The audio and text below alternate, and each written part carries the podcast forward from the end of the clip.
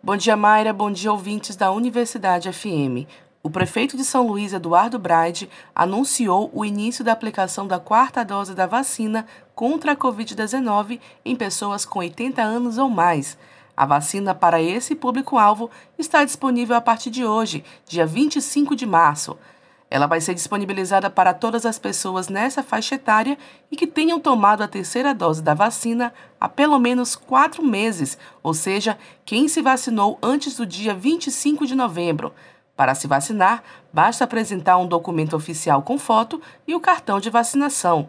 O anúncio ocorreu um dia após o Ministério da Saúde recomendar a aplicação da quarta dose da vacina contra a Covid em idosos acima de 80 anos, ou seja, a capital maranhense segue alinhada às indicações do Ministério da Saúde, médicos e especialistas. Uma informação que é sempre bom lembrar: os locais de vacinação. De segunda a sábado, estão disponíveis o centro de vacinação na UFMA, o drive-thru do Shopping da Ilha e o drive-thru da Universidade Selma.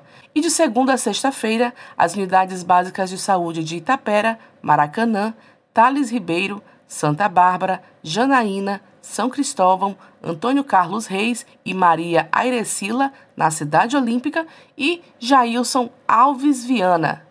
É com você, Mayra.